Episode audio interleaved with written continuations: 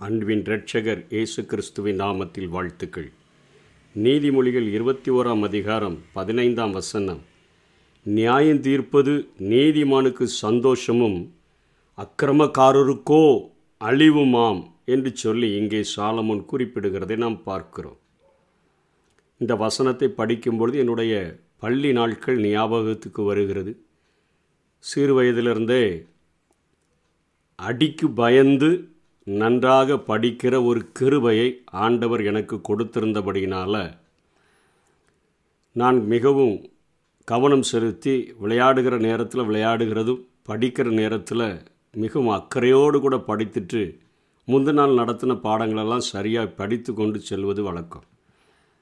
Exam டைம்லலாம் ரொம்ப சந்தோஷமாக இருக்கும். எப்படியும் முதல் மதிப்பெண் பெற வேண்டும் என்று சொல்லி போராடி ஸ்கூலில் எழுதுகிறது உண்டு எக்ஸாம் முடிந்ததுக்கப்புறம் சார் வருகிற நேரத்திலெல்லாம் அல்லது டீச்சராக இருக்கிறவங்க வர்ற நேரத்திலெல்லாம் கைகளில் அந்த எழுதப்பட்ட அந்த தேர்வு விடைத்தாள்களை கொண்டு வருகிறார்களான்னு சொல்லி ஆசையோடு கூட பார்த்து கொண்டிருப்பதுண்டு. ஏனென்று சொன்னால் இதில் நம்ம முதல் மா மாணவனாக முதல் மதிப்பெண் பெற்றிருந்தால் அநேக பாராட்டு கிடைக்கும். அதற்காக சந்தோஷத்தோடு கூட ஒவ்வொரு நாளும் அதை எதிர்பார்க்கிறது உண்டு ஆனால் என்னுடைய நண்பர்கள் ஒரு சிலர் அத் அதனை துக்கத்தோடு கூட நியூஸ் பே அந்த பேப்பர் தேர்வு பேப்பர்களை கொண்டு வந்து விடக்கூடாது என்பதில் சொல்லுவாங்க. இன்றைக்கி அவங்க கொண்டு வந்துடக்கூடாது இவங்க கொண்டு வந்துடக்கூடாது. ஏன்னா இன்றைக்கு பிள்ளைகள் படிப்பதில் வாத்தியார் அடிப்பார்கள் டீச்சர்ஸ் அடிப்பார்கள்னு சொன்னால் அவங்க அதிலெல்லாம் ஒன்றும் பயப்படுறதில்ல. அடிப்பதே இல்லை என்கிற ஒரு நிலைமைக்கு இன்றைக்கி பள்ளிகளை ஸ்டூடெண்ட்ஸ் உருவாக்கி விட்டார்கள் அந்த நாட்களில். மாடை அடிக்கிற பிரம்பை வைத்தே ஸ்டூடெண்ட்ஸ் லேட்டாக வருகிற ஸ்டூடெண்ட்ஸ்டையே காசை கலெக்ட் பண்ணி அந்த பிரம்பை வாங்கி வைத்திருப்பார்கள். அந்த பிரம்போடு கூடத்தான் அங்கே நம்மை ஆ நம்முடைய ஆசிரியர்கள் பள்ளிக்குள்ளாக வருவதுண்டு. அப்போ அந்த பேப்பர் கொண்டு வந்தாங்கன்னா மிகுந்த சந்தோஷமாக இருக்கும்.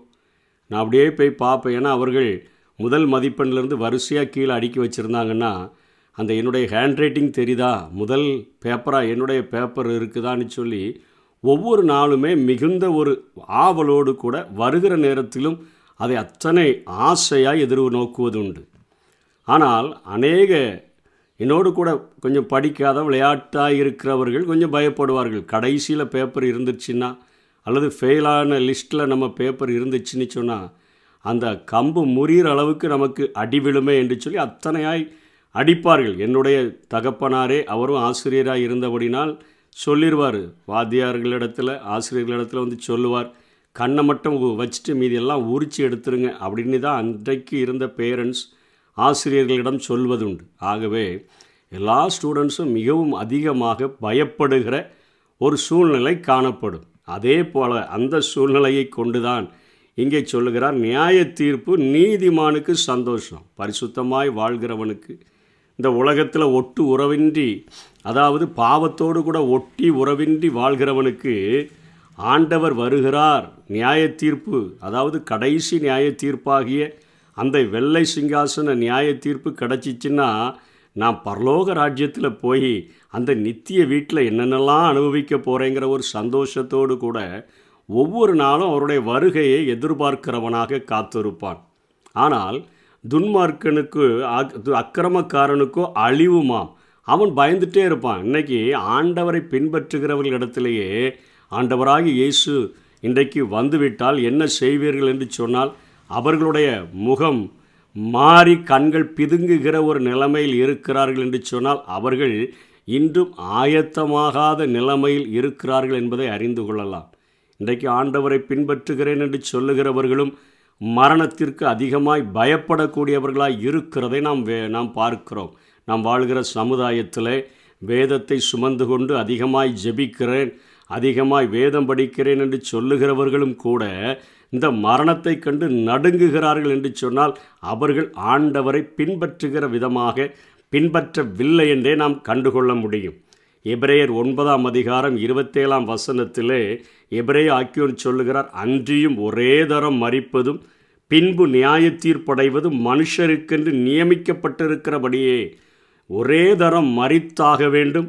பின்பு நியாய தீர்ப்புக்கு மனிதன் எழுந்துதான் ஆக வேண்டும் என்கிறதை வேதம் திட்டமும் தெளிவுமாக நமக்கு போதிக்கிறதை நாம் பார்க்க முடியும். வெளிப்படுத்தல் இருபதாம் அதிகாரம் பத்திலிருந்து பதினைந்து வரையும் பார்த்தோன்னா ஆயிரம் வருட அரசாட்சி முடிந்த பின்பு ஆண்டவர் சாத்தானை நித்திய அந்த அக்கினியிலே அவனை மோசம் போக்கின பிசாசானவன் என்று பத்தாம் வசனத்திலே சொல்லுகிறார். மிருகமும் கள்ள தீர்க்கதரிசியுமாய் இருக்கிற இடமாகிய அக்கினியும் கந்தகமும் உள்ள அந்த கடலிலே தள்ளப்பட்டான். அவர்கள் இரவும் பகலும் சதா காலங்களிலும் வாதிக்கப்படுவார்கள். சாத்தான் இன்னைக்கு நம்ம இந்த உலகத்தில் நம்மை வாதிக்கிறவனாக நம்மை வேதனைப்படுத்துகிறவனாக இருக்கிறான். இங்கே அவனுக்கு எந்த வேதனையும் இல்லை. ஆனால் அவன் அக்கினியும் கந்தகமும் எரிகிற அந்த கடலிலே தள்ளப்படும் பொழுது அவனுக்கும் இரவும் பகலும் சதா காலங்களிலும் ஒரு வாதிப்பு உண்டாகிறது என்று வேதம் சொல்லுகிறது. அங்கே தள்ளப்பட்ட பின்பு ஆண்டவர் என்ன செய்கிறார்னு சொல்லி இங்கே யோவான் வெளிப்படுத்தின விசேஷத்தில் சொல்லுகிறார். நான் பெரிய வெள்ளை சிங்காசனத்தையும் அதன் மேல் வீற்றிருக்கிறவரையும் கண்டேன். அவருடைய சமூகத்திலிருந்து பூமியும் வானமும் அகன்று போயின. அவைகளுக்கு இடம் காணப்படவும் இல்லை மரித்தோராகிய சிறியோரையும் பெரியோரையும் தேவனுக்கு முன்பாக நிற்க கண்டேன். அப்பொழுது புஸ்தகங்கள் திறக்கப்பட்டன. ஜீவ புஸ்தகம் என்னும் வேறொரு புஸ்தகமும் திறக்கப்பட்டது. அப்பொழுது அந்த புஸ்தகத்தில் எழுதப்பட்டவைகளின்படியே மரித்தோர் தங்கள் தங்கள் கிரியைகளுக்கு தக்கதாக நியாய தீர்ப்படைந்தார்கள் ஒருவேளை அப்போ இருக்கிறவங்க மாத்திரம்தானா அப்படின்னா அதுக்கு கீழே யோவான் எழுதுகிறார். சமுத்திரம் தன்னிலுள்ள மரித்தோரை ஒப்புவித்தது. மரணமும் பாதாளமும் எங்கெங்கே மறிக்கிறார்களோ எந்தெந்த இடத்துல மறிக்கிறார்களோ அவைகள் எல்லாமே ஆண்டவர்கிட்ட ஹேண்ட் ஓவர் பண்ணுது. மரணமும் பாதாளமும் தங்களில் உள்ள மரித்தோரை ஒப்புவித்தன. யாவரும் தங்கள் தங்கள் கிரியைகளின்படியே நியாய தீர்ப்படைந்தார்கள். அப்பொழுது மரணமும் பாதாளமும் அக்னி கடலிலே தள்ளப்பட்டன. இது இரண்டாம் மரணம். ஜீவ புஸ்தகத்திலே எழுதப்பட்டவனாக காணப்படாதவன் எவனோ அவன் அக்னி கடலிலே தள்ளப்பட்டான். நியாய தீர்ப்பு ஆண்டவருடைய பிள்ளைகளுக்கு சந்தோஷம். ஆனால் அக்கிரமக்காரருக்கும் அது அழிவு. அவர்கள் அக்னி கடலிலே தள்ளப்பட்டார்கள்.